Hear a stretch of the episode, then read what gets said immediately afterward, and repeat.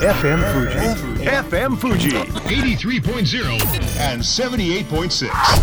キャンピングカーライフこの番組はキャンピングカーのミスティックの提供でお送りします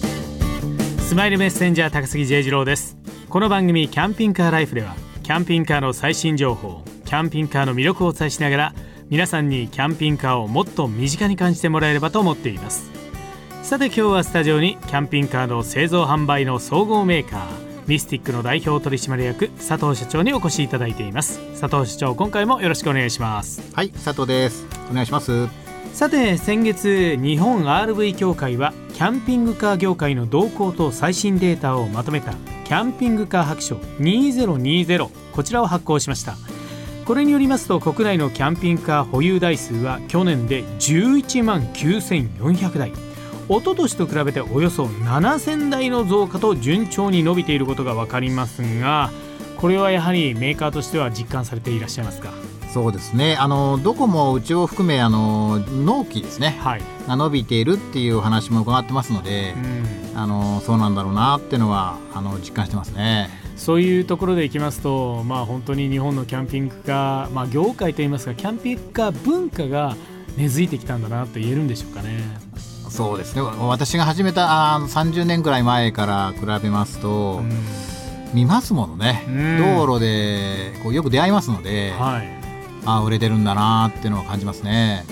またあの車中泊をする場所として多く利用しているところというところのアンケートを取ってみたところなんですが RV パークと答えたのが2017年の調査と比べて去年は10.5ポイント増加の42.1ポイントと非常に2015年と比べますと2.5倍以上の伸びを見せています。これはやはり RV パークがさらに認知をされてきたと言っていいんじゃないでしょうか。そうでしょうね。私たちもですね、はい。まあ、当初ね、まあ以前はまあキャンプ場メインで、あのちょっと夜遅くなってしまったような時はこう、まあ、高速のパーキングとかねでこう仮眠させていただくとかっていうことが多かったんですけど、はい。あのこの RV パークの場合はこう堂々とですね、うん。お金を払しあの払いまして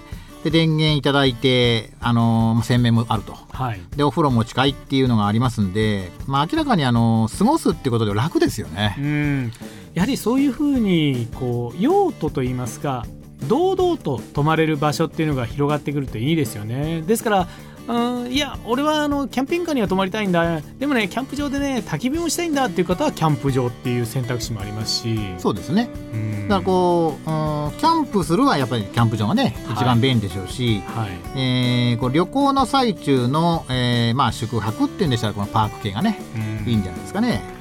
本当にあの今いろんななんて言うんでしょう観光地の場所の近くにも、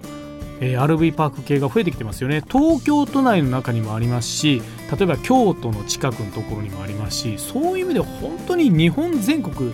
今いろんなところにあると言っていいんじゃないでしょうか。そうですね、あのーまあ、商業ベースとしてちょっとまだどうかなっていうところあるんですけど、はただあの今頑張ってらっしゃるあのパークのねオーナーの方たちっていうのは、最初はねこう役に立ちたいっていうことからやっていただいたようなんですが、うん。だんだんだんだんこう時を経てばこうお客さんもねあの認知して増えてきますんで、あのーまあやっと日本もそういう文化ができてきてるのかなっていうのは実感しますよね。さあそして、えーレンタルキャンピングカーなんですが利用する年齢層というデータが出ております。40歳代以下の年齢層が増え最も増加率が高かったのが20歳代これ20歳代の方が若い世代の方キャンピングカーで興味持ち出してるんですね。あのあれですよこの仲間うちなんかも、はい。こう仲間でこう一台借りてね、うん。出かけるなんて方はあの増えてますよね。あのーまあ、先々あのずっとこう興味持っていただけたら嬉しいですけどね。まあ、例えば今本当にあのコロナの影響で3密っていうことをねなるべく避けましょうってなってますが例えば、えー一緒に暮らしてらっしゃってまだあの席なんかを入れてらっしゃらないカップルさんなんかもこう一つ旅のスタイルとしてはこう新たな旅のスタイルなんじゃないかななんて思ったりもするんですよね。いろんなところが見えてくるっていう。本当おっしゃる通りですよね。この密考えるとキャンピングカーはねその、まあ家族でしたら家族の単位だけですから、はあの家の中にいるのがそのまま移動になりますんで、うんまあ、その辺ではね、あのいいんではないかなと、まあ、思ってはいるんですけどね。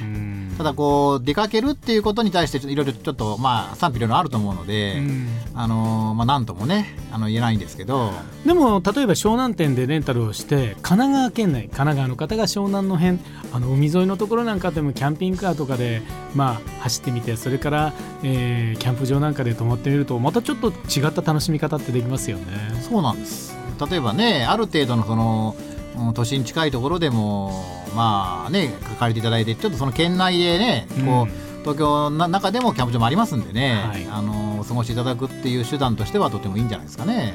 まあ、これをお聞きの方もですね若い世代の方もですねキャンピングカーにぜひ興味を持っていただきたいと思いますがただまああのレンタルっていうところでいくとマナーとしては綺麗に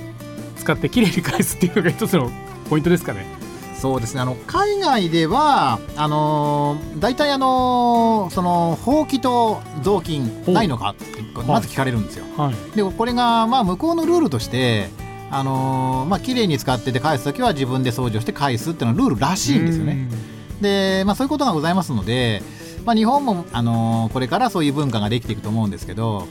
うーんまあやはりこう、まあ、できましたらその世界基準で